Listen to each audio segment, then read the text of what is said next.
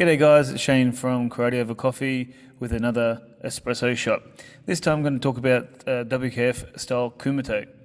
In my dojo, we practice WKF style kumite. We also practice, uh, you know, different uh, dojo style kumite as well, where we don't focus so much on pulling the hand back for the re- referees and judges. I think when you're looking at the WKF style of kumite, you have to take into account where kumite was born from. Um, so if you if you didn't realize, and as far as I know, this is this is as much as I know about it.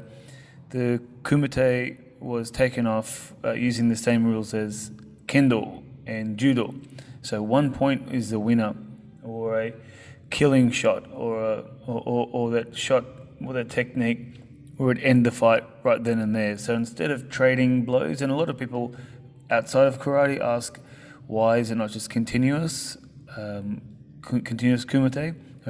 There are different kumite that do continuous, um, but when kumite was first created, it was in it, it was based on kendo and judo, and, and that was that was how it was the the points came, um, and then it sort of evolved in, into what we have now. Um, but I do get annoyed when people say it's it's non-contact. It's not. It is it is contact. Um, it just means that you don't have to knock the person out to win. So it takes a lot of uh, effort to control control the techniques to to control the technique so quickly and so fast. That, that's where that's where the skill comes. You can translate that, and Rafael Aguirre is a perfect example. If you look at karate combat, he was one of the first guys to to be a WKF world champion or multiple WF, WKF world champion, and then he used the same techniques in karate combat with a few different different added techniques. I, I know he's got he he's got a background in judo. I think his brother is a judo expert expert, um, but so he used the same techniques, but instead of controlling the technique and um, just touching the person's chin, you just land the punch in a in a long in a deeper um, deeper deeper way.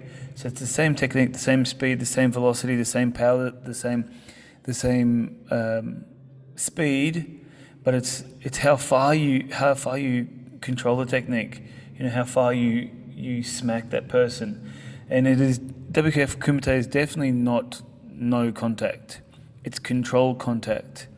So we're, um, yeah, it looks like it just touches, and sometimes it does because the rules are the rules say you don't need to contact the person to score the point. However, I've never seen a kick score that doesn't hit or or a punch that uh, when we're not talking about kids, we're talking about adults, especially the uh, international, uh, even the national uh, level. You still need to you still need to impact that person to get that point.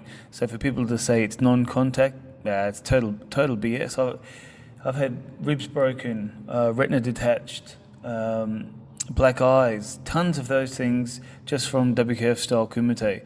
And you can go to almost any competition anywhere in the world and sit there and watch a competition. Even the kids hit each other, whether they're not supposed supposed to or not supposed to. That's a different thing. And whether the referees let it let it go with that.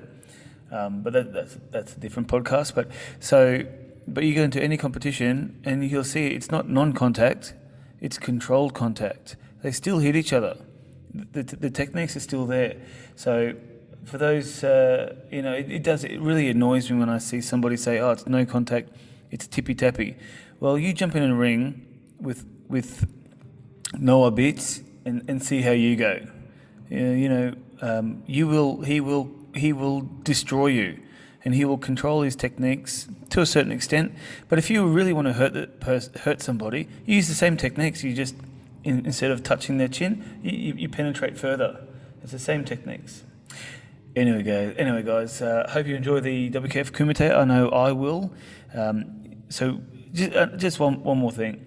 You, you have to take the Kumite with a grain of salt as well. I mean, these guys are not. It's not UFC. It's not karate combat it's not full con- contact, full contact fighting. They're they're they're doing techniques and moving around in a controlled environment. um, and they're doing it to the best of their abilities. You look at their footwork and how quick they are. The, these sorts of things, this is where you can learn uh, uh, footwork, um, distance, timing, speed. These can equate to real world fighting.